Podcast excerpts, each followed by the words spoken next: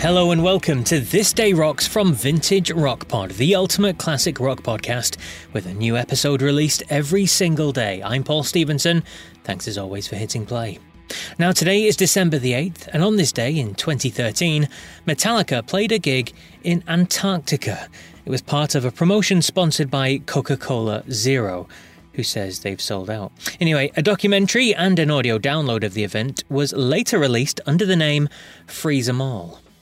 On this day in 1995, the Grateful Dead issued a statement announcing the breakup of the band. Four months after the passing of founding member Jerry Garcia, the band said the long and strange trip of the uniquely wonderful beast known as the Grateful Dead is over.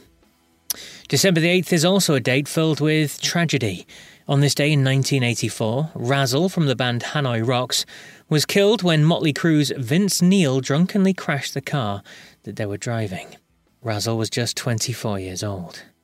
Also on this day in 2004, Dimebag Darrell was shot dead while performing on stage with his band Damageplan in Columbus, Ohio.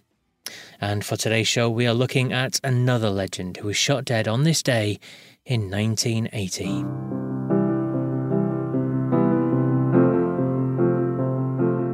Yes, on this day 42 years ago, outside his apartment building in New York, John Lennon was shot and killed.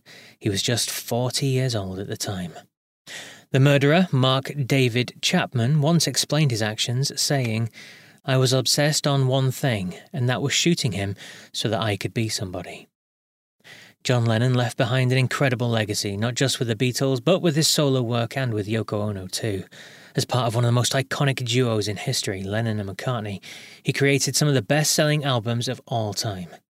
Now, I'm only in my early 40s, so I've got no recollection of the event, but it's a real where were you moment. Where were you when the first plane hit the Twin Towers on 9 11? Where were you when Princess Diana died? When man landed on the moon? When you found out that John Lennon was murdered? With me, though, to share his memories of this fateful event is Phil Aston from Now Spinning magazine. I remember um, hearing the news that John Lennon had been shot very well. 8th of December 1980. I was 21. I was playing in bands myself at the start of my musical career, but I was also working uh, as a maintenance electrician at Aston University in Birmingham. And I think it was um, our morning break, and we're I was in the um, the sort of like student canteen there at the student union building, and we were playing table football. And news started to drift through um, the room that um, John Lennon had, had died, and he'd been shot. And at that to that point, I mean, rock stars they they died because they were driving cars too fast, or they had a crash in a motorcycle accident, or that overindulged in drugs or whatever. Um, but rock stars at that time didn't didn't die. They didn't die of old age because there weren't any old rock stars. Uh, you know, in 1980, even if you'd been a famous rock star in the mid 60s or something, you were probably still in your 30s. I don't think there was any um, bands where someone was in their 40s, really.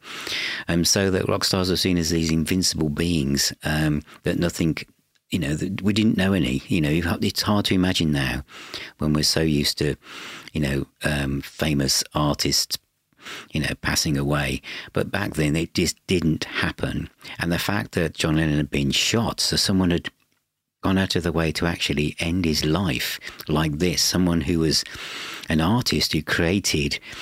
Um, music for the enjoyment of others. It was just like it was a great shock that it was him and the way that it had happened, and and that's why I can remember exactly where I was. Um, you know, it was one of those one of those moments. So, yeah, a very, very sad day. The brilliant Phil Aston from Now Spinning magazine. Please check out his great work. It's on YouTube, social media, that sort of thing. Just search all over the place for Now Spinning magazine. But that's it for December the 8th. I'll be back tomorrow with more on this day rock goodness. But until then, take care.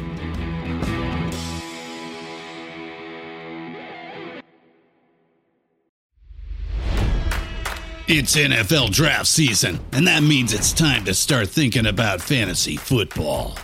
FantasyPoints.com features industry leading experts and prognosticators using proprietary hand charted data to help you score more fantasy points. FantasyPoints.com is the place to go for whatever kind of fantasy football you play. Whether you play fantasy football, daily fantasy sports, or do a little bit of everything, Fantasy Points has the meticulously researched content to guide you to victory.